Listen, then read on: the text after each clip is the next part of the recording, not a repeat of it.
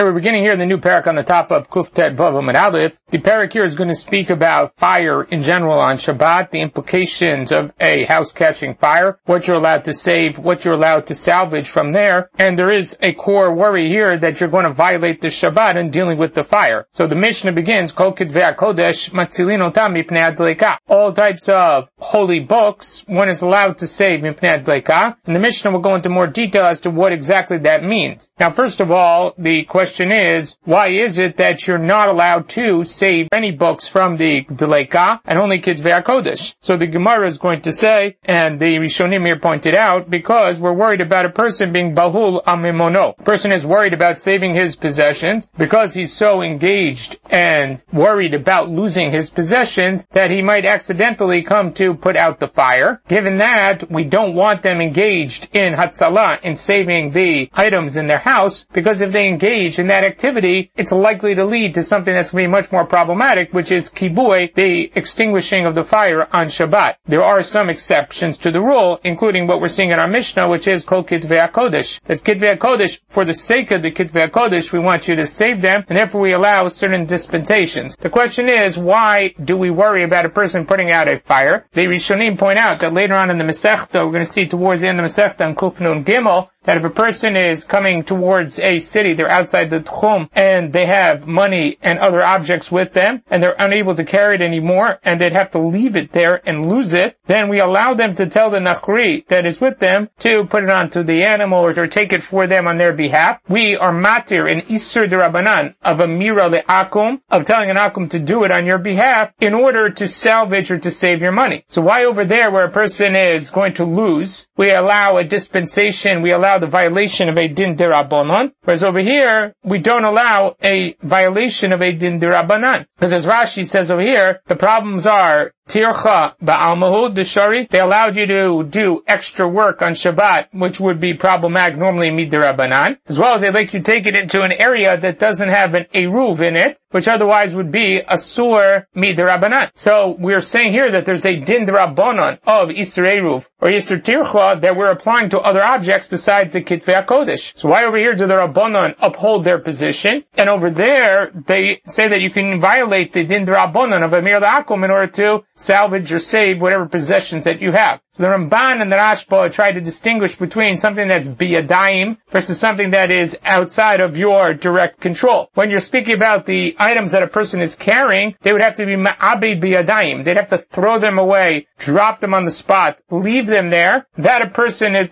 unlikely to do. And therefore faced with that situation, the Chachamim thought it was better that we allow him to violate the Amir Akum in order to salvage the money because if we don't, he's not going to let go of them and then he's going to be in violation of an Isser of carrying, an Isser of Tchumin, whatever the other Isserim that are involved. There the Chachamim felt it was better to violate the Din Rabbonon and not the Din Deoraita. Over here, on the other hand, the items are not in his direct possession. They're in his house. If he stands by and does nothing, they will be passively ruined or eliminated, and that a person is more likely to be willing to do if their Rabbonon uphold their position in that case. So that's the view of the Ramban and the Rashba. And for that reason, they make a distinction between items that are in hand versus items that are outside of your direct control or direct possession. And they say that there the case has to be a case where you have it in your hand. If you're just coming in and it's not in your hand, it's not in your direct control, then it would have the same din as the delake over here. On the other hand, the Ran over there brings and quotes from the Rabbeinu Tam that they allow any type of salvaging of possessions or money, allowed to carry it, whether it is in your hand or not in your hand. They don't make such a distinction, so therefore the distinction must be the difference between fire and that which is taking place over there. And the Ran explains that the distinction revolves around the suddenness and the inability for the person to really deal with the situation. In the case of coming into the tchum where you're going to do the mir akum, person can think about it, they can take precautions,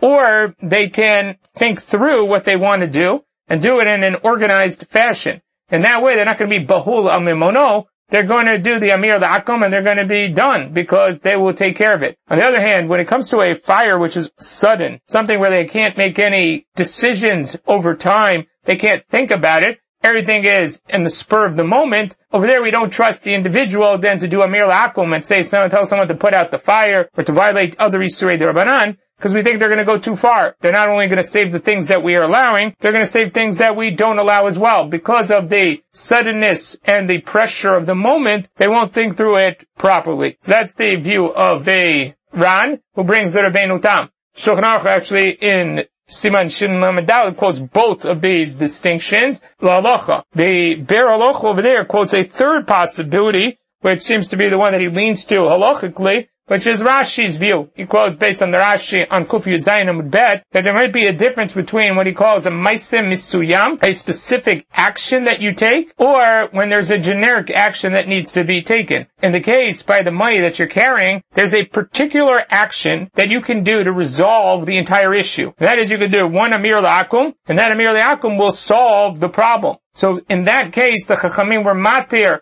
allowed you to violate the din rabbanon when you through a specific action, a specific directive can solve the issue that is at hand. And that they allowed. On the other hand, over here, where Hatzalah, salvation, saving of items, merchandise, person's possessions, anything else in the house, will require, first of all, numerous people. One person generally can't do it alone, so you have to involve other parties. And number two is there's no particular action that they can take that will solve your whole problem. Putting out the fire includes many different aspects as well as putting out large or different parts of the fire, and you can't be discerning in any way. There's no one single action that's going to solve the problem in this instance. And since there's no one directed specific action that can solve the problem, we're not going to allow you to violate the din derabanan in order to solve that problem. Because again, even if you take it as an area that doesn't have an eruv, an area that is extra tircha, again, it's not one tircha, it's not just one place. You're going to have to do this multiple times in order to save whatever it is that you want to save. In that case, the chachamim did not permit it. It's interesting as the Balei based on this, say that there would be a distinction between whether the fire fell in the house that you're trying to salvage the items from versus if it fell in a different location that is adjacent. If it's in a different location that's adjacent, we allow you to then take care or save everything in the house. We don't stop you because there the person is not, number one, going to be bahul amimono. Number two is, over there you can, like the Ran says, plan out and deal with the issue because the fire is not right present here at the moment and therefore you have the ability to deal with it.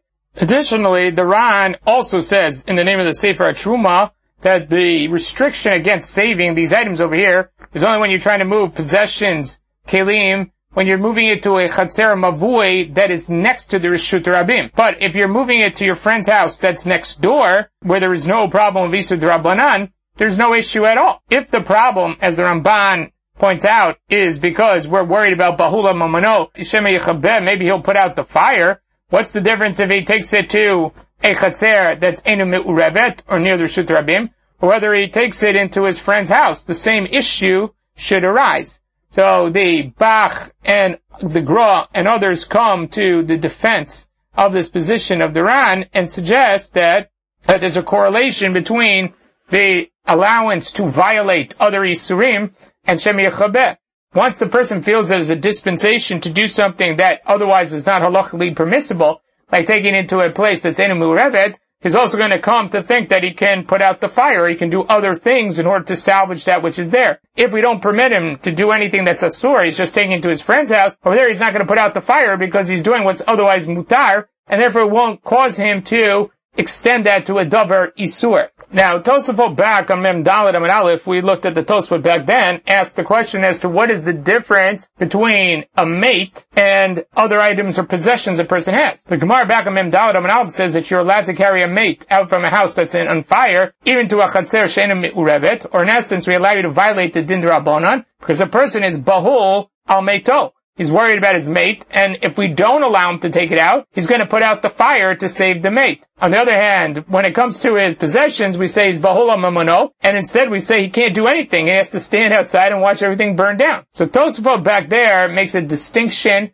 between meto and mimono. And that is that a person is completely emotional and irrational when it comes to his mate. And therefore we have to allow him to violate the din derabanan to save the mate, because we don't, he's going to then violate the nisudoraita of kibui in this instance. On the other hand, when it comes to his possessions, a person is somewhat more rational about it, and therefore, since he's bahola mimono and would come to do something wrong, we therefore don't give a dispensation to violate the din in order to save his mamon. The Biur Halacha and the Aruch HaShulchan bring the distinction that we spoke before that is found in Rashi, and this is why it seems to be they're leaning in favor of Rashi's Shita, which is that you can answer this question of the Balei Tosafot in the same manner, which is that when you have an action that is misuyam, defined, directed, that can solve the whole problem, there we will allow you to violate the din derabonon in order to salvage what that which is there. And so it's over here, by the mate, it takes one single action or it was one direct solution that can be brought to bear that will take care of the whole problem. That's taking the mate out. Again, when it comes to possessions, there are multiple possessions, there are many items there. That's not something that can be taken care of in a particular action or through a directed solution and therefore they did not permit it. So the same answer that Rashi gave before distinguished between Amir La'akum for carrying things in, coming into Shabbat, versus Deleka, could also be used to solve this problem that the Bali Tosafot raised. Another issue here, which is raised by the Yerushalmi and the Rishonim noted, which is that putting out a fire on Shabbat is only an Isur if you want the item that you're extinguishing. We saw earlier that you have to do a, a kibui, an extinguishment, that has constructive purpose, which means that you're extinguishing it to make a coal. In that case, you'll be chayav kibui doraita. But according to Rabbi Shimon, who according to most Rishonim we them like. If you do something that's the outcome that is garnered from the action that you take is not the same as what was done in the Mishkan, that's malacha shein gufa, and you're in patur of asur. It's only an isur dirabonon. Because over here, you're extinguishing the fire not because you want whatever's residual after the fire, it's to protect the other items. And therefore it's a malacha she'en tzricha gufa. If that's the case, then why can't you save or salvage items over here? At worst, if he puts out the fire, it's only going to be an isur derabonon of malacha she'en tzricha gufa, which is patur of al asur. And therefore the Yerushalmi says that it is mutar lechabot. Not only is it mutar to take the stuff out, you can actually put out the fire. Because that type of extinguishment is only Isser Rabbanan, and it's a and Tzricha de Gufa, and since we pass like Rabbi Shimon, it is mutar. The Magid Mishnah says that this is the reason the Rambam doesn't paskin like Rabbi Shimon. Because our Mishnah and our Perik seems to indicate that that's just not true. And that you can't put out the fire. And you can't have these solutions at hand. And we're worried about you extinguishing and seemingly violating a din doraita. And therefore he says that's why the Rambam paskin, not like Rabbi Shimon when it came to Malacha Shein Tzricha Gufa. He paskin like him by Davar Sheinu But Malacha Shein Tzricha Gufa, he does not paskin like him. That only works for the Rambam, but the other Rishonim do not say that clearly. And therefore the Be'er HaGra on this in Shulchan Aruch, in Shin Lamed Daled Yudbet, says that when the Yerushalmi over there is speaking about the Shita of Rabbi Shimon, it's not like what the Magid Mishnah said and others suggest that it's being about Rabbi Shimon Shita by Malach Hashem Tzricha Gufa, and therefore you run into this problem. Rather, it's Rabbi Shimon Shita from the Gemara in Eruvin, on Dav Tzadi Vazayin Amud Bet, where he says that, Ein Lecha Davar Shel Shvut O Maybe Fnei Kitvei HaKodesh. When it comes to Kitvei HaKodesh, there's no din, there are Rabbanon that we're going to block your ability to salvage or to save Kitvei HaKodesh. And so therefore, the Yerushalmi is saying the reason you could be Mechabeh here is because, yes, it's according to Rabbi Shimon, it didn't Rabbanon because it's Malacha Shein Tzricha Gufa. And in addition to that, the Rabbanon waived that issue in this instance. And that's what the Yerushalmi is pointing out to that of Rabbi Shimon in Eruvin. But we don't paskin like that of Rabbi Shimon in Eruvin.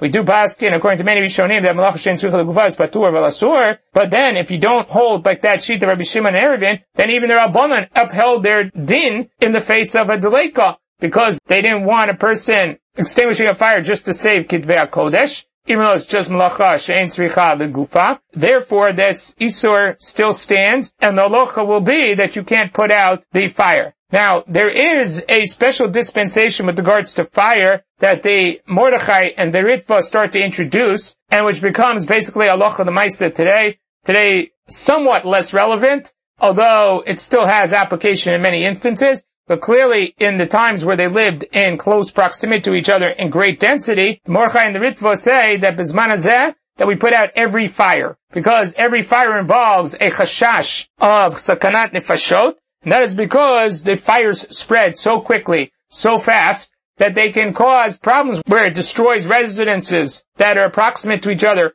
so fast or so quickly that the people that are in the other residences don't have time to get out, or are you're talking about young children or elderly people that don't have the capacity to get out, and therefore there is sakanat nifashot. And because of that, they were matir being mechabe fires today because of that issue, assuming that there is some form of sakanat nefashot.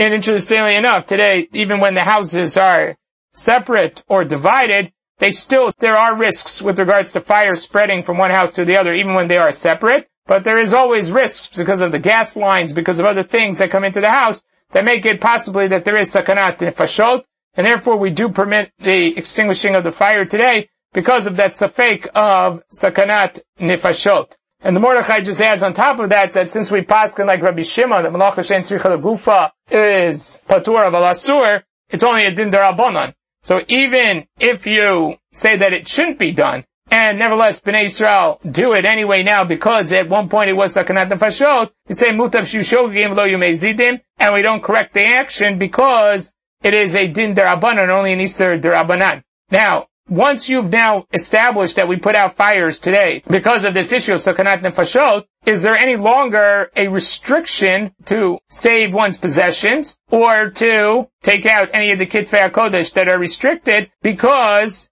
there's no longer this problem of putting out the fire. You are permitted to put out the fire. If the whole fear was putting out the fire, then at this point, since we do allow you to put out the fire, maybe there should be no restriction whatsoever. The Mishnah Berurah in Siman Shin Lamed Odalid notes that he does not think that that is the case, and he points out that there are other issues of Isur besides just Mechabeh, besides just extinguishing. This goes back to what we saw in the Ran before, who mentioned that maybe the problem here is only when you carry it to a location that is samoch rishut rabim, and there's no eruv, but if you carry it to the house next door, it's not a problem at all. And the Ramban is shocked by that because it seems to be the only problem here is shemi yichabet. So again, we saw that maybe there is more extensive problems than just shemi yichabet. And that's what the Mishnah Berurah points out over here, that there are other restrictions besides Shemi Yechaber that apply. And we see that in the Shulchan Aruch, in Shin Lamadalit, later on, on Yudet, where he says that this has the same application when you have a flood, or when you have a avalanche that comes, and you're speaking about saving items, the same dinim that apply to Deleka apply to that. Well then, the whole problem is Shemi Yechaber, why are we worried about that? So you see that the Chashash deals with other Yisrei Shabbat besides just Kibui. And based on that, the Mishnah Berurah says, even though today we have permission to put out the fire, still these restrictions that are about what you can save and what you can take out are still in force because there might be other Isurim involved in removing them, and therefore the only thing permitted is to put out the fire, not necessarily to salvage or to save these items, in the face of a fire. So that by way of introduction to this perek as well as to this Mishnah. And again, Kotvei Kitvei HaKodesh. So Rashi says it means not just Torah, and it means Nevi'im and Ktuvim as well. Ben shekorin behen, whether it's permitted to read them. Ben she'en korin behen, whether it's not permitted to read them. And alpha P or P Shiktuvim B'chol Lashon. Even though they're not necessarily written in Hebrew, they've been translated into a different language. To Unim Gniza, they require being placed into Gniza. You can't be Ma'abed them B'yadayim. Mipna Ein Korin Behen. Why can't you read them? Mipnei Bitul Midrash because of the problem of the Beit Midrash. So this Rashi explains, and the Gemara will explain later on, is the problem of Ketuvim in general, which is that the Ketuvim are things that are Moshech Delev. They cause people to get excited or enjoy. They're much more easygoing type of reading. And what we're afraid of is on Shabbat afternoon, when people are looking for something to do, they're going to sit down and read the Ketuvim, which in and of itself wouldn't be so bad, except that the problem is that if they read the Ktuvim, they're not going to come to the drasha of the Rav. And the drasha of the Rav, as Rashi notes over here, is something whereby they taught Isser Veheter, and they taught the Balabatim many halachot, as well as the drasha that they were giving on Shabbat.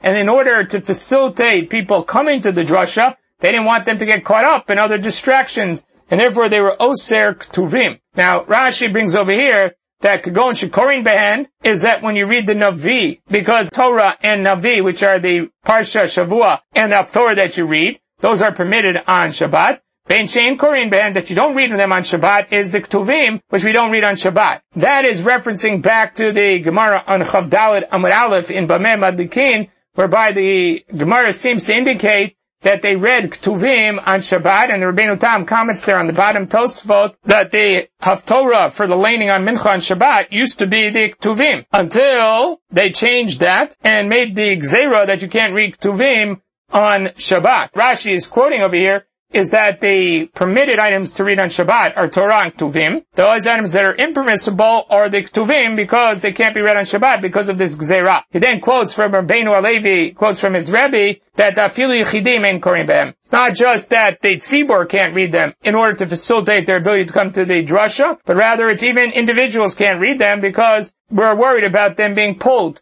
or drawn to these items and then not showing up at the Beit Midrash for the drasha of the Rab. So that's the distinction between Korin Behen or Bein Ein Korin Behen. Now how he explained the latter two lines, latter two halachot of the Mishnah, whether they're written in any language and that they require Genizah, both of those items are subject to the machloket in the beginning of the Gemara, so we'll leave those explanations for the Gemara. The Gemara says, Itmar, Hayuk Tuvim Targum, Lashon. If they were written, the Torah Nevi'im or Tuvim Tanakh was written, whether it was in Targum in Aramaic or Bechol Lashon or any other language, You can't save them from the fire. You can't save them from the fire. According to the one who says that you can read such items, if you can read them and you can utilize them, it's clear that on Shabbat, you can save them from the fire because they are things that have utility. They are permissible to be used and therefore you can save them from the fire. Over here, Rashi correlates this issue with the ability to write such items. So machloket in the Gemara Megillah as to whether you're allowed to translate Tanakh into different languages. Over there, there is an opinion of Rabbi Shimon ben Gamliel that you are only allowed to translate Tanakh into Greek and into no other language. And since you're not permitted to translate it into these languages, you're also not allowed to read them. And that's the way Rashi correlates this idea that who is this individual who says that you can read them? He's the one who says that you're allowed to translate them. If you're allowed to translate them, then certainly you can read them. And Rashi explains that on the Mishnah where he disagrees with his Rebbeim with regards to the status of Ktuvim versus Nevi'im. His Rebbeim distinguish between Ktuvim and Nevi'im as to whether they're permitted to be written in a Chol Lashon. Rashi says there should be no distinction, and therefore both Nevi'im and Ktuvim don't have permission to be translated into other language. If you can't translate into other language, then you also can't utilize them. And the same would be true with the Torah, Again, with the limitation that you can only translate it into Greek and no other language, and therefore all of these translations are problematic. The Balei Tosafot bring from the Rab Porat that he thinks that the distinction over here as to whether you're permitted or not permitted to read them is not necessarily about whether you're permitted to write them or not, but because the problem is that you have a principle halachically that Dvarim Shabal Peh, Torah Shabal Peh, Lo Nitain cannot be written down. And Dvarim shebichtav, Torah shebichtav cannot be read ba'al peh, it has to be read mitoch haktav. And he claims here that if you translate the item into a different language, then you're in violation of reading it ba'al peh. Because now when you read the item, you're reading a translation of the Torah, and therefore you're not reading the Torah directly from the Ktav Lashon Kodesh, and therefore it's a violation of Dvarim Shvichtav, no nitan lilmam b'al peh. Baal Tosafot is shocked by this explanation of the Rab Parat. If you're reading it Bilashona Kodesh and you don't look in the Tav, that's called Baal Peh. But if you translate it into a different language and you're reading it from the Tav of that language, that's not called Shabal Peh because you're not reading it Bilashona Kodesh. That's a translation. That's already Baal Peh. But it's something that is mutar to do Baal Peh because it's no longer mitoch Tav. It's no longer Torah Shebichtav. The translation by definition has interpretation involved in it, because whether you translate it directly word for word, or you translate it in a manner that captures the meaning of the text, you're not getting an exact translation in either case. And therefore it's always interpretive in nature, and therefore it's considered or classified as Torah Shabbat Peh. And as Tosfot points out, we have many instances throughout Shas, Kimitargim Rav Yosef. Rav Yosef was blind, only used Targum, or was an expert in the Targum, because of the fact that he was blind, because that was considered to be something that was Torah Shebichtav that was permitted to be done Baal Peh. That's why he as a blind individual could engage in such an item. And as the Sfat Emet notes, and you can explain that maybe the difference between the Balei Tosafot and the Rab Porat is what is the reason one is not allowed to read Dabriyarim Shebechtav Bal Peh. Are we worried about you making a mistake? You will not be meduktek and make a mistake about it. If that is the reasoning behind why we don't allow you to do Dvarim Shebechtav Bal Peh, and since here you're reading from a sefer that was written improperly in a different language, then the whole chashash doesn't make any sense over here. Why we want you to read from something that is a sur in order to prevent you to make mistakes, the whole thing was written improperly in the first place, and therefore the whole Zera doesn't apply over here, and that'll be the view of the Bali Tosafot. Whereas the view of the Rab Porat might relate to the problem that the Beit Yosef brings on the Yerushalmi, that we're worried about the Chaserot and the Yaterot, or the Dvarim Shebichtav, which literally means that the Torah has a Ktiv and a Kri, and we're worried about you missing or not knowing the Ktiv because you're only doing the Kri Baal Peh. And given that, we would worry about that problem, even in a case where they translate into a different language. And therefore we wouldn't want you reading it from this other language because that would be problematic. In this case, you still wouldn't know the Ktiv, even though you had translated it and you were reading it Balpeh in this instance. So he explains that that is the distinction between them, whereas the Sfat Emet in the end seems to indicate that the simple explanation is like Rashi suggests, did when they say that you're not allowed to write these things down, did they also extend that to not reading them? In order to prevent you from writing them, do we tell you not to read them because then writing them will have no toilet, and that will prevent people from writing them? And that seems to be the simpler explanation of what the machloket is. Now, based on what we just saw in the Bali Tosafot, Bali Tosafot have a huge heter over here, which is, today, where we say, Eit lasot Hashem heferu torotecha, and you're allowed to write down things that were Torah Shabbal Peh, or to print Chumashim, all sorts of other types of Sfarim, which now come under the rubric of things that are permitted to be written down, he says then, therefore we save all our Sfarim from the fire, because all of them are permissible. So there's no longer a restriction that remains anymore, because of the fact that you are now permitted to write everything down. Other Rishonim don't buy into this view of the Bali Tosafot. And once again here, the Ran tries to explain why there is a distinction between them as to whether they are or not permitted to be written down today. That leads to a slew of different opinions within the Rishonim as to what exactly the heter of Eid Lasot Hashem is, what is permitted to be written down. Is it only in a language that you understand? Are you allowed to translate into other languages that you don't necessarily understand but might benefit other people? Also, if they're translated by non-Jews, what is the status of the item? Maybe over there it doesn't come under the rubric of Eit Lasod Hashem Eferu Toratecha. Or the Ramban suggests that maybe the permission is only to translate into Targum Onkelos and Yonatan Eliziel, but to write in other languages is not permitted. Although the Ran and the Ritva are shocked by that statement of the Ramban, because we know many of the Geonim wrote their Perushim in Arabic or in Aramaic, and they did not write it in Hebrew, and so why is there any problem of translating items into a different language? Over here, the Chazon Ish makes a distinction between Torah Shebichtav and Torah Shebal. That the Ramban speaking about Torah Shebichtav, which in Eid of Sot Hashem Eferu Techa, we allow you to translate that only into Aramaic, into Onkelos and Yonatan ben Uziel.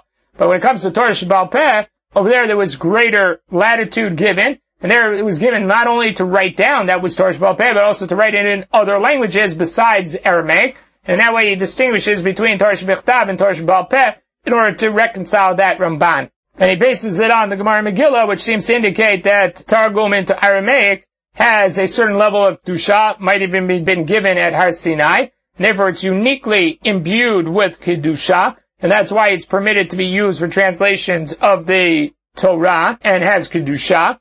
Whereas other translations, when we're doing Torah Shabbal Peh, we're not dealing with things that are inherently Kadosh, and therefore it comes under the greater rubric of the permission to write things down today that we're Torah Shabbal Peh into Torah Heferu Torah Techa. So now back in the Gemara, the Gemara says we have a machloket here between Rav Huna and Rav Chisda as to whether you're allowed to save items that were not permitted to be written down, Sfarim that were translated into other languages. And the Gemara says that according to the one who says that you can read them, everybody agrees that you can save them, and we discussed what that meant.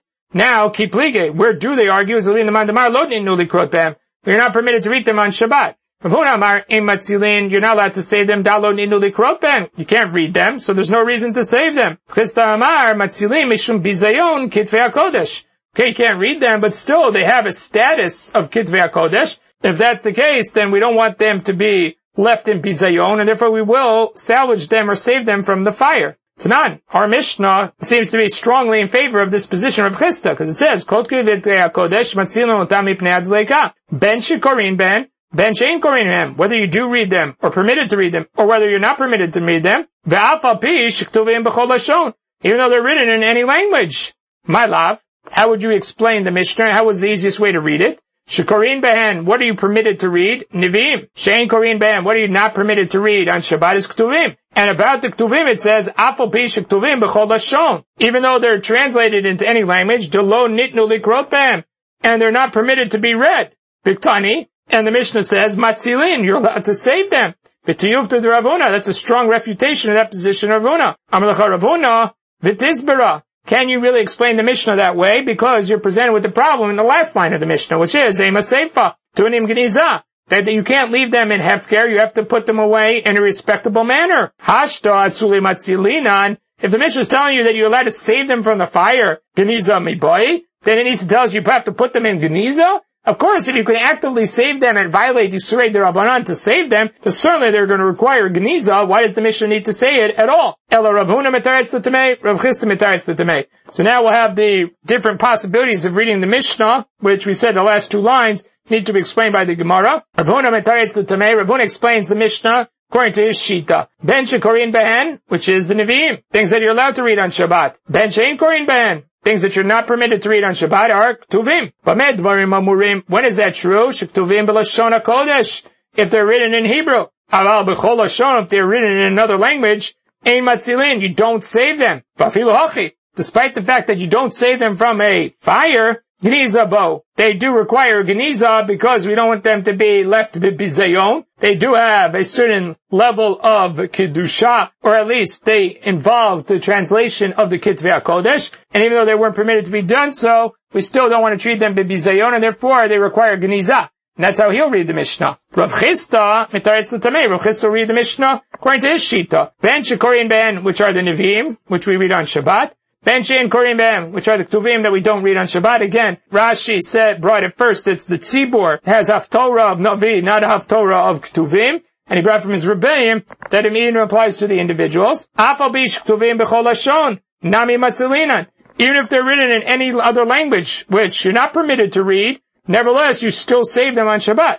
Kamar. Then what's the last line about the Geniza? Umakak Shalahem. Their residual, their, as Rashi says over here, if they decomposed or they were eaten by worms that eat up the books, tunim geniza. The residual still requires geniza. So not only are they kadosh when they're whole, even their residual or their pieces that are left over have a din of kedusha, which we'll discuss a little later about where there is that requirement of geniza, where the implications of that. Meiteve. So we have another question. Ayuk tuvim targum if they were written or translated into Targum to Aramaic, or Chol or any other language, Matzilin Otam Adleka. You're allowed to save them from the fire. Again, to de Rav that's a strong refutation of Huna's position, which is when they're written B'chol you can't save them from the fire.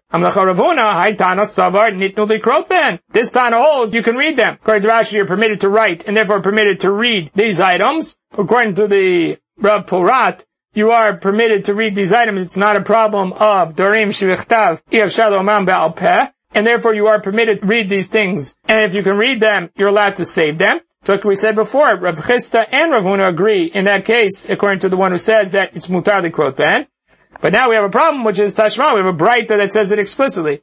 Haktuvim giftit, madit, ivrit, ilmit, yivanit. So all these are languages from those areas. Ivrit is from, as Rashi says, Aver Hanahar, but over there, the Rashi, when he says that, seems to be indicating it has to do with the font, which is maybe it's the cursive Hebrew rather than the block or Ashurit Hebrew that we use for the Kitvei HaKodesh today. So it might relate to the actual cursive type of writing rather than the block writing that we do. Aval pi shelo nitnu l'kroot ban. So now the Breita makes it explicit that this is according to one who says that you're not permitted to read these items. Ne adlaka yet you're still allowed to save them from the fire. This goes directly against Rav Huna to Yuvta the Rav Huna. The strong refutation of Rav Huna's position. Rav Huna, Ravuna will answer. There is a machloket Tanaim with regards to this matter. And I hold like one Tana, and Rav Chisda holds like the other Tana. So yes, this Tana that we just quoted is like Rav Chisda. But I subscribe to the other Tana, the Tanya. We have a Braita, Hayuk Tuvim Targum, if they were written in Aramaic, Ubechol Shona in the language, Matzilin Otam which seemingly would be according to the Shita of Rav Chisda. Rabbi Yossi Omer,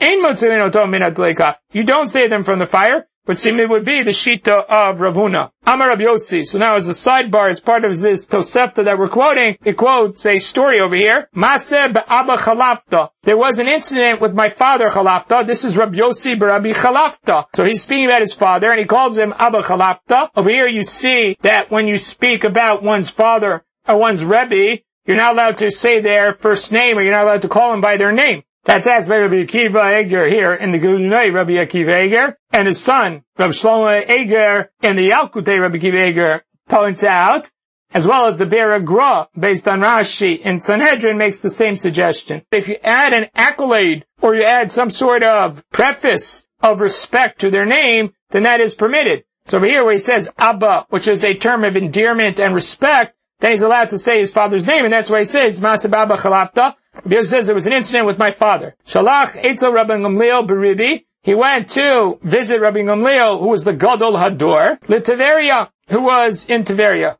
Matzo Sheyoshev Al Shulchano Shel. He was sitting by the table of either Tiochanan and Nizov, or Rabbi Yochanan ben Nizov, Ubiyado Sefer Yov, and he had in his hand a Sefer Yov Targum that was translated. Vu Korebo, and he was reading it. Amar Lo, so Rabbi Chalafta says to Rabbi Gamliel was sitting there, Rabbi Gamliel Aviavich. I remember Rabbi Gamliel, your grandfather, who is Rabbi Gamliel Ha-Zakain, Shayel made a Gav Maleh Harabait, who was alive when the Beit HaMikdash was still extant. He was standing up on a high place, or one of the elevations on Harabait. And they brought for him exactly the Sefer that you're reading. Yov translated into Aramaic. And he said to the builders, Shakua Tachanid Bach, Throw it under one of the rows of bricks that you're building over here. In essence, put it into Gniza. Afut Sivalav Viganzo. And he told them to put it into Gniza. Rabbi Yossi Rabbi Yehuda Omer, he tells the story slightly differently, which is Areva Shaltit Kafu Alav. That they put a trough full of plaster, they tipped over onto it. To it. So as Rashi points out over here, the story is about Rabbi Gamliel Azakain, who passed away 18 years before the Churban Bayit, he is replaced by his son, Rabbi Shimon ben Gamliel, but he is persecuted by the Romans, and therefore Rabbi Yochanan ben Zakkai becomes the premier Nasi at that point in time, and all the stories in Gitin about the Churban by Rabbi Yochanan ben Zakkai. One of the things that he asks from the Romans is to spare the Shoshalet of the Nasi'im, and to spare Rabbi Shimon Gamliel. He is then replaced, Rabbi Yochanan ben Zakkai, after passing away with Rabbi Gamliel de Yavne. So that's the famous Rabbi Gamliel of Yavne, who we know from many of the other stories in Shas. And that Rabbi Gamliel of Yavne, his grandson is Rabbi Yehuda Nasi. So this is Rabbi Yehuda Nasi's grandfather is Rabbi Gamliel de Yavne, about whom the story is spoken about here in Tiveria. And Rabbi Chalafta is saying, I remember your grandfather, Rabbi Gamliel Zakain, this story about him. Badavar. I have two questions about the authoritativeness of this story.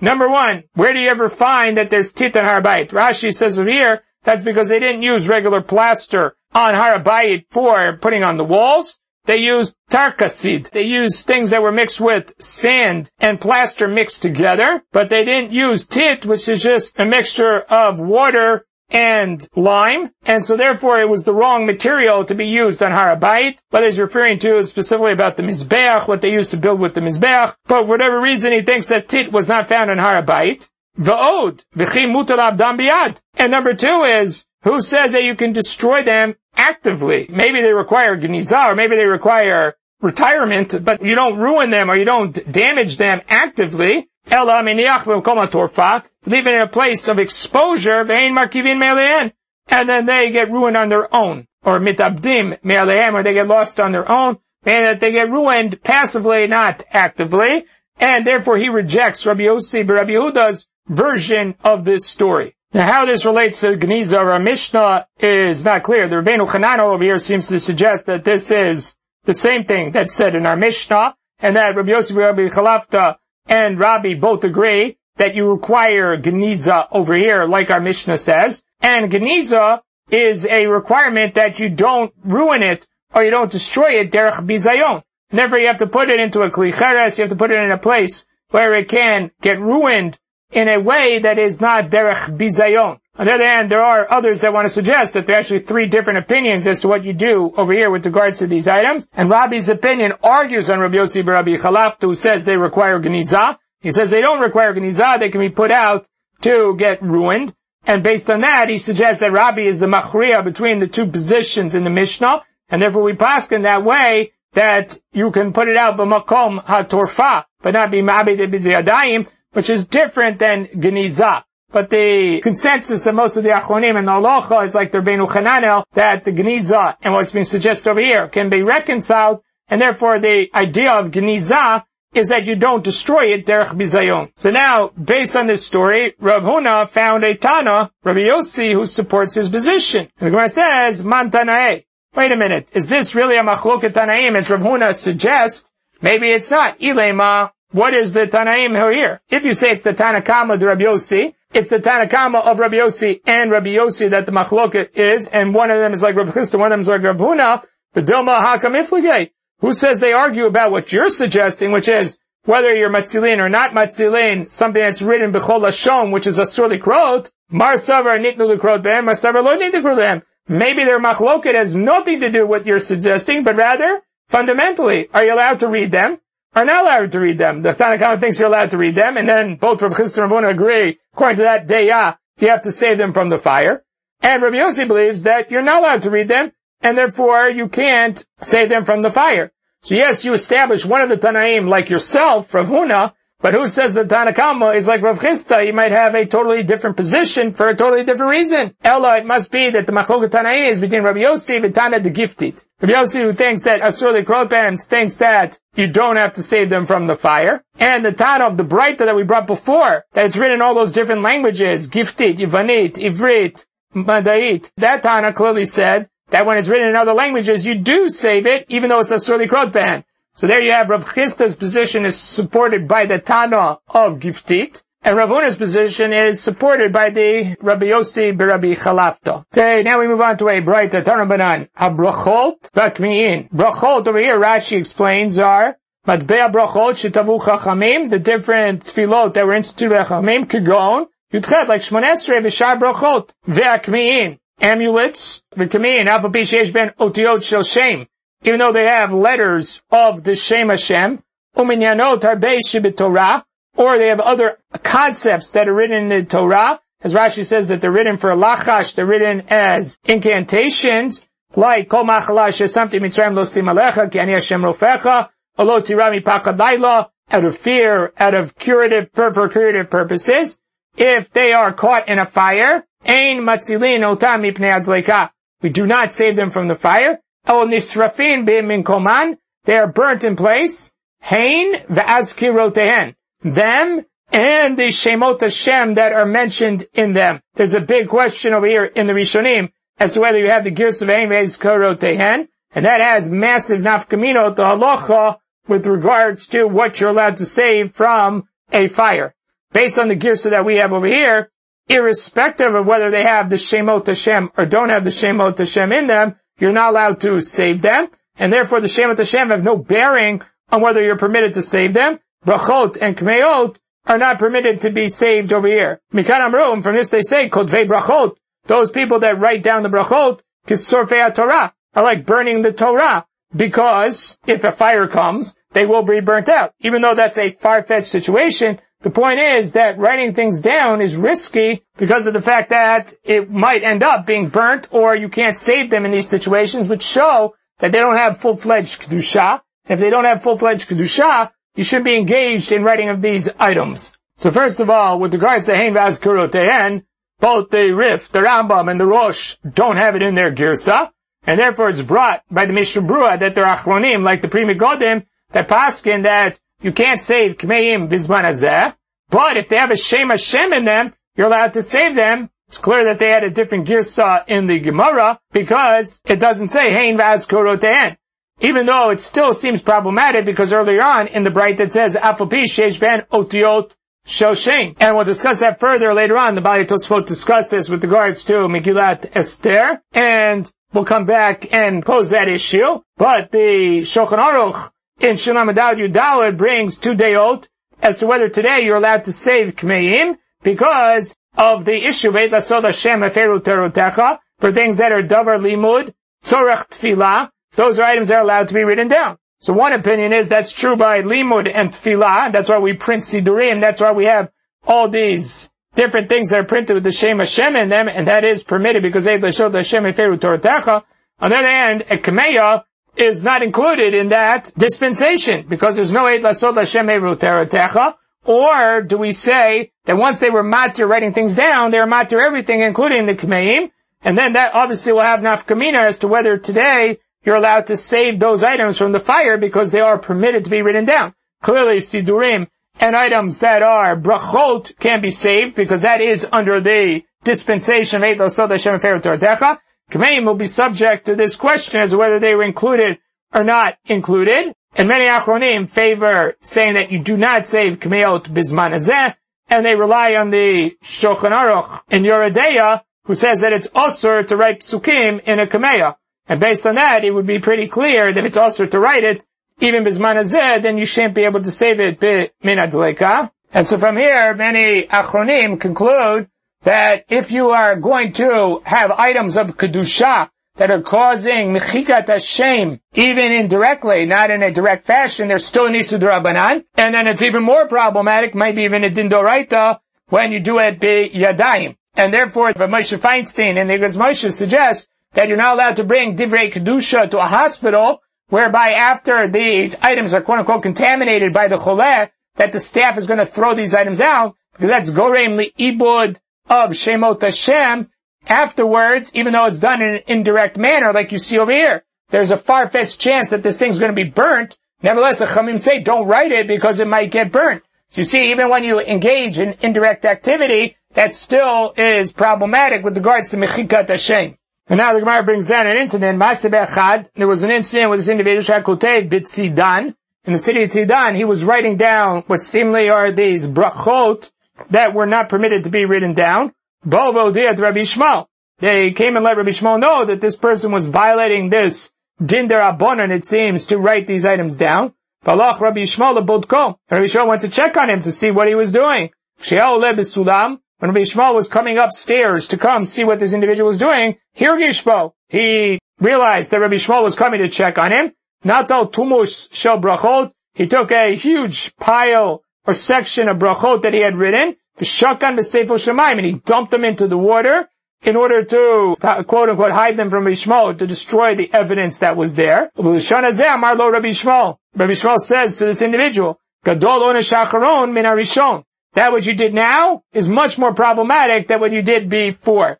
The question is, what did he do wrong originally? And what did he do wrong in the back end? It's clear that the first thing that he did wrong was only an Isur Rabbanan, which is what we saw before, that Mikanam Rukot Vebrachot Kesorfei Torah. So there was an Isur Rabbanan. Over here, in the back end, when he dumped him into the water, what Isur did he violate? So, some suggest that he violates Mechikat Hashem, erasing God's name, because the erasure of God's name is an Isu Doraita of Lotasum Kein Lashem Elokechem, that you're abed, tabed et kol mekamot, that you wipe out the places of Zarah, but you're not allowed to do that to the Shem Hashem, and therefore over here, you're in violation of a din doraita of mechikat Hashem. So better you would have just been in Isur Darabonon, now that you did this, you're now violated in Isur Doraita. The only question that really is here is that when he put him in the water, is that considered to be ma'abed biyadayim? Or is that only considered to be something that's done indirectly? And if that's the case, why was what he did later worse than what he did originally? So the Achiezer wants to suggest that maybe it was on paper, and therefore it's considered to be ibud biyadayim because it erases right away, rather than on cloth where it would soak for a while and then only be erased. And that's why it was more problematic because it was considered to be direct mechikad Hashem rather than indirect mechikad Hashem. But the other possibility is that Rabbi Shmuel was saying to the Shitatcha, according to you, who thinks that it's okay to write these things down, and that's why obviously you weren't listening to the Chachamim and writing them down, then when you dumped them into the water, it's clear there that you did mechikat Hashem, even if it was indirectly, that's much worse than just writing them and disagreeing with the sheet of the Chachamim. So you obviously did something much worse by dumping them into the water after you had written them. Bamine Reish Galuta Mirabba Bar Ravuna.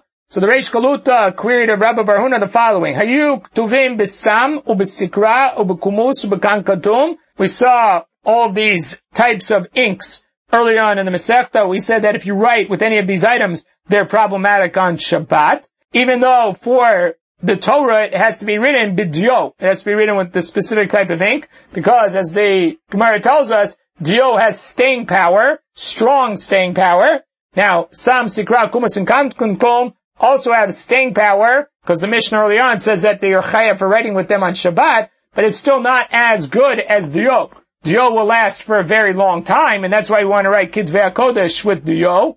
On the other hand, these types of inks are much better than May Peyrot, which are, don't last for 24 hours, but these inks do last at least for a minimum of 24 hours, and therefore they're considered Ktiba, the Gabe Shabbat. By Tosfot bring a different distinction, which is that Dio is more easily erased, but has longer staying power on the cloth, whereas these types of inks soak into the cloth, and therefore they don't last as long, but they are much harder to erase if you write with them. And he wants to use that to explain the Gemara in Sota that says when you write Parshat Sota that needs to be erased, you can use Dio, but you can't use any of these inks because these inks have more staying power. So he suggests that they absorb more into the cloth and therefore they don't erase as easily, but they don't have as much staying power or duration as Dio, and therefore we favor Dio because of its staying power. So now, if you have these Kitvei Kodesh that written in Sam, Sikra, Kumas, and Kant all these different types of inks, which are not quote unquote acceptable for the Kitvei HaKodesh, but written by Lashon HaKodesh. So the failure over here is not that they're written in a different language, but rather that they were written in an improper ink. Do you save them or do you not save them? I mean, this is a corollary to the question, if they're written in a different language, do you save them or not? And the Gemara says, Tibai lamandamar matzilin. It's a question according to one who says, like Rav Chisda, that you do save them. It's also a question for Rav Huna, who says you don't save them when they're written in a different language. According to Rav Huna, who says you don't save them when they're written in a different language, that's when they're translated. are the languages. Over here where they're written in Hebrew, maybe you would save them. So even though they're not written in the ink that would make them full-fledged Kitvei HaKodesh, but they're written by Lashon HaKodesh. So that has some sort of elevated status. Maybe there you would save them. Odilma, Afilamandamar Metzilim, maybe according to the one who says you do save them of Chista when they're written in a different language. That's only if they're written properly with ink, to Mikayim, because they have lasting power. So even if they're written in a different language, because they have lasting power, therefore you save them. came into Lo Mikayim here, since they don't have lasting power, Lo, you wouldn't save them even though they're written b'lashon kodesh. Samalei, Rabbi Ravuna says, Ematzilin. You don't save them. Meaning he seemingly is suggesting that according to Rav Huna, just like you don't save them when they're in a different language, here too you wouldn't save them. And maybe even according to Rav Chisda, over here you wouldn't save them. And then the Reish Galuta says to him, Rav Hamnuna Tana Matzilin.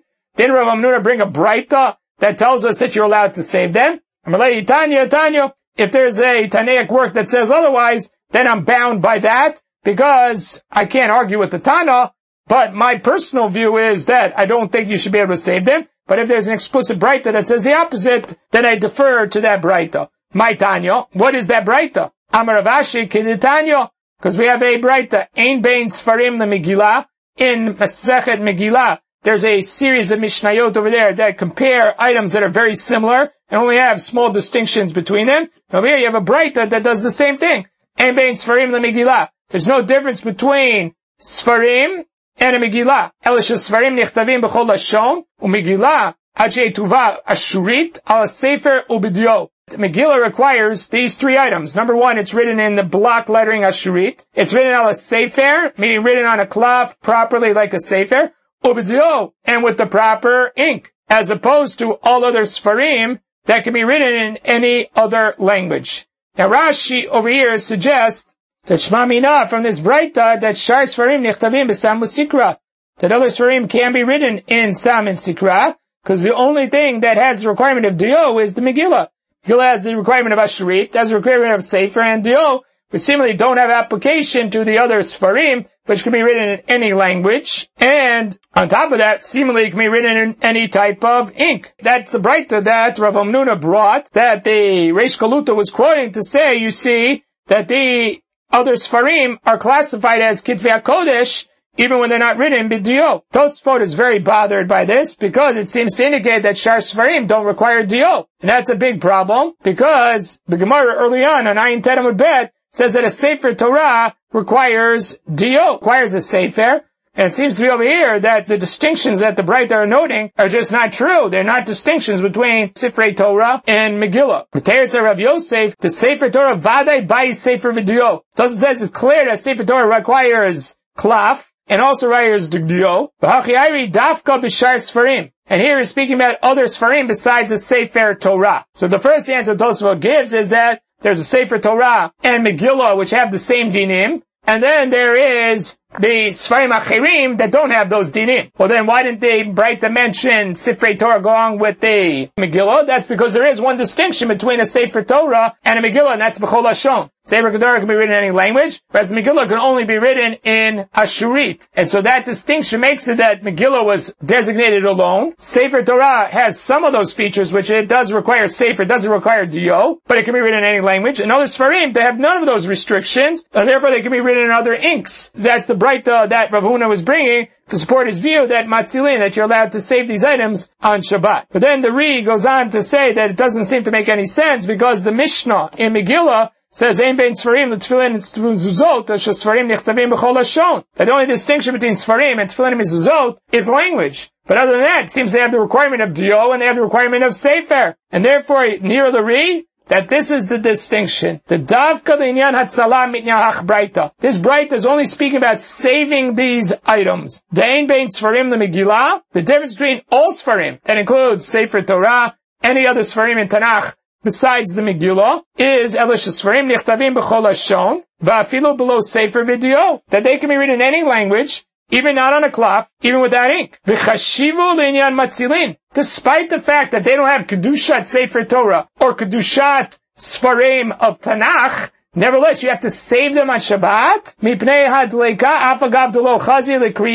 Even though you can't use them for reading in the, from the Torah, or you can't use them for Haftorah, because they have the shame Hashem that's embedded in them. Aval Megillah, Ematzilin, by Megillah, you don't save it because there is no Shem Hashem in the Megillah. That's one of the features of the Megillah is that a Hashem Hashem never appears there. Haster Haster Panai. Hashem's hand is hidden in the Megillah. All the way that the Mordechai says it because it was submitted to the historical annals of Parasu Madai. They didn't want to put the Shem Hashem in there because it was going to go into the secular history books, and therefore they didn't add the Shem Hashem.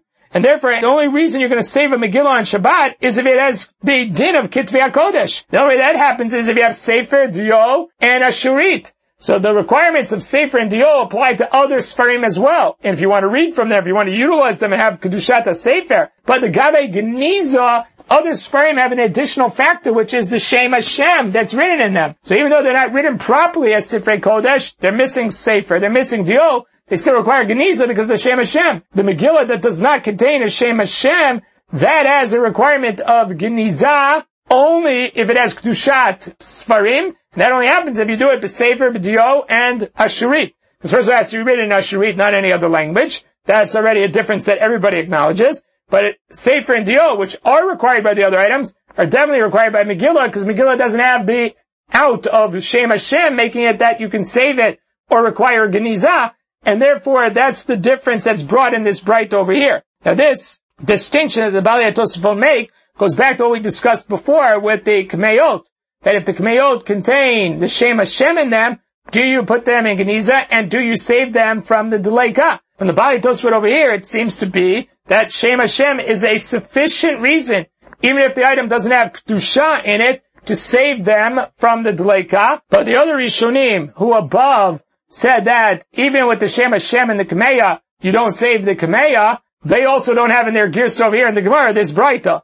Because if they don't have this Breita, then they don't have this distinction that the Bayat Tosfot are making. And based on that, they come to the conclusion that the Shem Hashem by itself is not sufficient grounds in order to be Matzilin. It's only if you're Mutali Krot Ben, if they have Kedushat the Sefer, then you can save them, and therefore they disagree. Say that even when Shem Hashem, you can't say those items that are not permitted to be written, or not permitted to be read from, and therefore the Kmeot that have the Shemot Hashem will be no different than Kmeot that don't have the Shem Hashem in it. Okay, by me, Rav Huna Bar Cholov me Rav Nachman. Rav Huna Bar asked the following of Rav Nachman. Sefer Torah, Shem Bo Lelaket, Shmonim B'chamesh Otiot. A Sefer Torah which doesn't have the ability to aggregate and have 85 letters in it. In Parshat Vayim and Zoharon. Matzino ta mipnei adleika, or in Matzilin do you save it from the Dleika? Or in Matzilin, you don't save it from the Dleika. Like the Parsha Vayim and Zoharon which, as we're going to see in tomorrow's daf, by even Zoharon, which is comprised of two psukim that have 85 letters in it, is considered to be a sefer b'fnei small. It's considered to be a parsha b'fnei small, and therefore that is the minimum standard for something to have kedushat sefer Torah. So there, clearly, if you hit that threshold, then you would save it from the delay on Shabbat because it has kedushat sefer Torah. Rashi over here says something very interesting. He says, Zeu shir le sefer Torah shenimchak. This is a shir of sefer Torah that was erased, or bala, or has worn down. Yot omeid b'kedushato. That it still retains its kedusha. And the of Yehuda is medayik from Rashi over here, that this Torah has the status like a regular sefer Torah, like a sefer Torah before it was erased, and therefore it can be kept in the Aron HaKodesh, but the other Sifrei Torah, because it retains the full-fledged Kedushat Sefer Torah according to Rashi. Amalei, so Nachman says back to him, Viti boiloch, why don't you ask about Parshat Vayim Zoharon itself, Kufa? Why did you ask about just 85 random letters in the Torah? Why don't you ask about Parshat Vayim Zohar that it's missing one of its letters because it still requires saving it from the Dleika? He says there, Heichi duchaser Parshat Vayim Zohar lo. I don't have any question about Parshat Vayim The Kevin Itpe has karot, because it has the Shemot Hashem in it, Avagav Delipe Shtamani Mechamesh Otiot Matzilin. The Shemot Hashem are sufficient grounds to save it, even though it doesn't have 85 letters in it. So therefore I don't have any question about the Parsha Bayim Bin Sorah is missing a little bit. Kikami Bayile, my question is about Sefer Torah, She'im where you have a Sefer Torah that doesn't have 85 letters in it, and does not have a Shem Hashem. My, what is the din over here? Now, interesting over here, Rashi says that the Parsha Vayim that is written by itself, Shenichtav Alevada, that that's all that was written,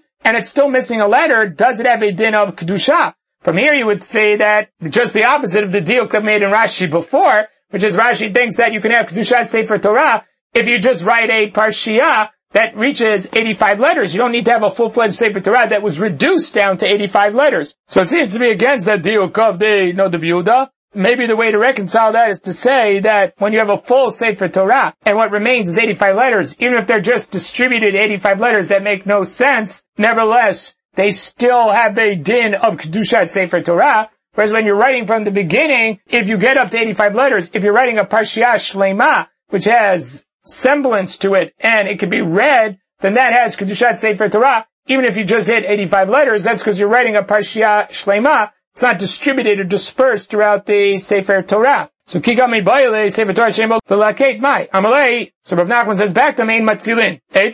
Is that really true? Targum shekatavo mikra is certain places in the Torah you have Aramaic instead of Hebrew like the words Yagar Satuta, which is the way that Lavan called the place that Yaakov called Galeit, Umikra Shikatavo Targum. Or in places where you're supposed to write the Torah in Hebrew, you translate it and write it in Aramaic. Tavirit, or if you write it in the cursive Hebrew rather than the Ashurit, Matzilim Mipnei Adleika, you save it. Ve'ein Tzarech Lomar. And you don't have to speak about a case where Targum Shebe Ezra the Aramaic then in Ezra, which is the right way to write it, Ushibit Daniel, because parts of Ezra and Daniel are written in Aramaic. And if you write it in Aramaic, Ushibit Torah, or the Targum of the Torah, if you wrote it as Targum, then clearly you have to save it from the Deleka. Targum Shibit Torah Ma'ininu. What is the example of Targum in the Torah? Yigar Saduta. So it seems from this Breita that even if it was Yigar Saduta, that was all that left in the Sefer Torah, you would save it. Even though it doesn't have 85 letters, Yigar Saduta would be enough reason to save the Torah. So Rab Nachman says you're reading the Breita incorrectly. Ketanya Ahi, that Breita is Lashlim. Doesn't mean Yigar Sadut is the only thing left over. It means that the Yigar Saduta is one of the 85 letters that's found in the Torah that's left over, they count towards the 85 letters even though they're in Aramaic. Ibailo, Hani Shmonim Otiot, Mikunasot, Umefuzarot. These 85 letters, can they be distributed throughout the whole Torah? or can they have to be aggregated in a single location. So Rav Huna Amar Mikunasot. Rav Huna says they have to be all together in a single location. Rav Chisda Amar Afilu Mifuzarot. Even if they are distributed throughout the Torah. Meitave Sefer Torah Shabala. If you have a Sefer Torah that is worn down, You can gather together Shmonim Otiot, 85 letters, could go in Parshat Vayibin Saron, Matzilin, you're allowed to save it. So it sounds from over there, Lalakate means you have to gather them together, that they're distributed or dispersed throughout the Torah. Bimlav, you can't do that, Ein Matzilin. To the Rav Huna, that's a strong refutation of Rav Huna's position over here, because Rav Huna says have to be Mikuna Sot, they have to be all gathered together. So Targama Rav Chisda, Alibid Rav Huna, Rav Chisda answered on behalf of Rav Huna, Betevot. We're speaking about words. And Rashi said this earlier on. I didn't mention it because the Gemara is going to come to this conclusion. That's what influenced Rashi. Up above, when Rashi says the lakate, he means shenisheret kan teva makom acher teva. There's a word here, a word there. It's not that there are 85 letters just randomly distributed. It means that there's a word here, a word there, and the totality of all those words equal 85 letters. So Rav Huna is saying that Braita is speaking about words. And when the words are distributed all over the place, that's where the Braita says that if you can aggregate them together to make 85 letters that it works, even though they're distributed throughout the Torah. The machloket here between Rav Huna and Rav Chisda is about when you have letters that are distributed all over the place. And what Rav Huna is suggesting is there, you need to have them aggregated into a single location. And that's why Rashi claims that the question of Rav Huna Bar Chalov of Rav Nachman was a question about when you have words that are distributed all over the place, what is the din? And from this Braita, uh, like Rav Huna suggested, you would say Ein Matzilin if there were less than 85 letters. So even if you have words that are distributed all over the place, if on an aggregate basis they don't equal 85 letters, this Braita says Ein Matzilin, you don't save them. And that was the answer that Rav Nachman gave. Rav Huna and Rav Chisda's machloket is about the letters themselves being distributed, not words. In that instance, Rav Huna says they have to be aggregated in a single location to make it into something that has Kedusha. Whereas Rav Chisda believes they can even be distributed throughout the Torah, and that will still garner it Kedusha. And even though, according to Rav Chisda, or according to the Braita, those items that are distributed all over, you can't read them. And therefore, if you can't read it, we saw above that if you can't read something, Ein Matzilinoto, that's the sheet of Rav Huna earlier who we paskin like. And so then why over here would you suggest that you could save or Matzilin at the item if you can't read it together? So the Emet points out over here there's a difference between being disallowed to read it, I mean it's asur to read it, which creates some sort of chisaron in the Kedushat Sefer, versus your inability to read it because of the distribution. This was once a Sefer Torah that had Kedushat Sefer Torah, and now you can't read it just because it's distributed everywhere, but not because it's asur to read it, and therefore it maintains some sort of form of Kedushat, the original Sefer Torah, like we saw above with the Noda B'Yehuda, that once something has Kedushat Sefer Torah, as long as there's some residual to it, it maintains that Kedushat Sefer Torah. And that would be the reason that you can save it from the Deleka, as well as the reason that, of course, it would require Geniza. Okay, we're going to stop here, two lines from the bottom of Kuftet Vav Amud Bet.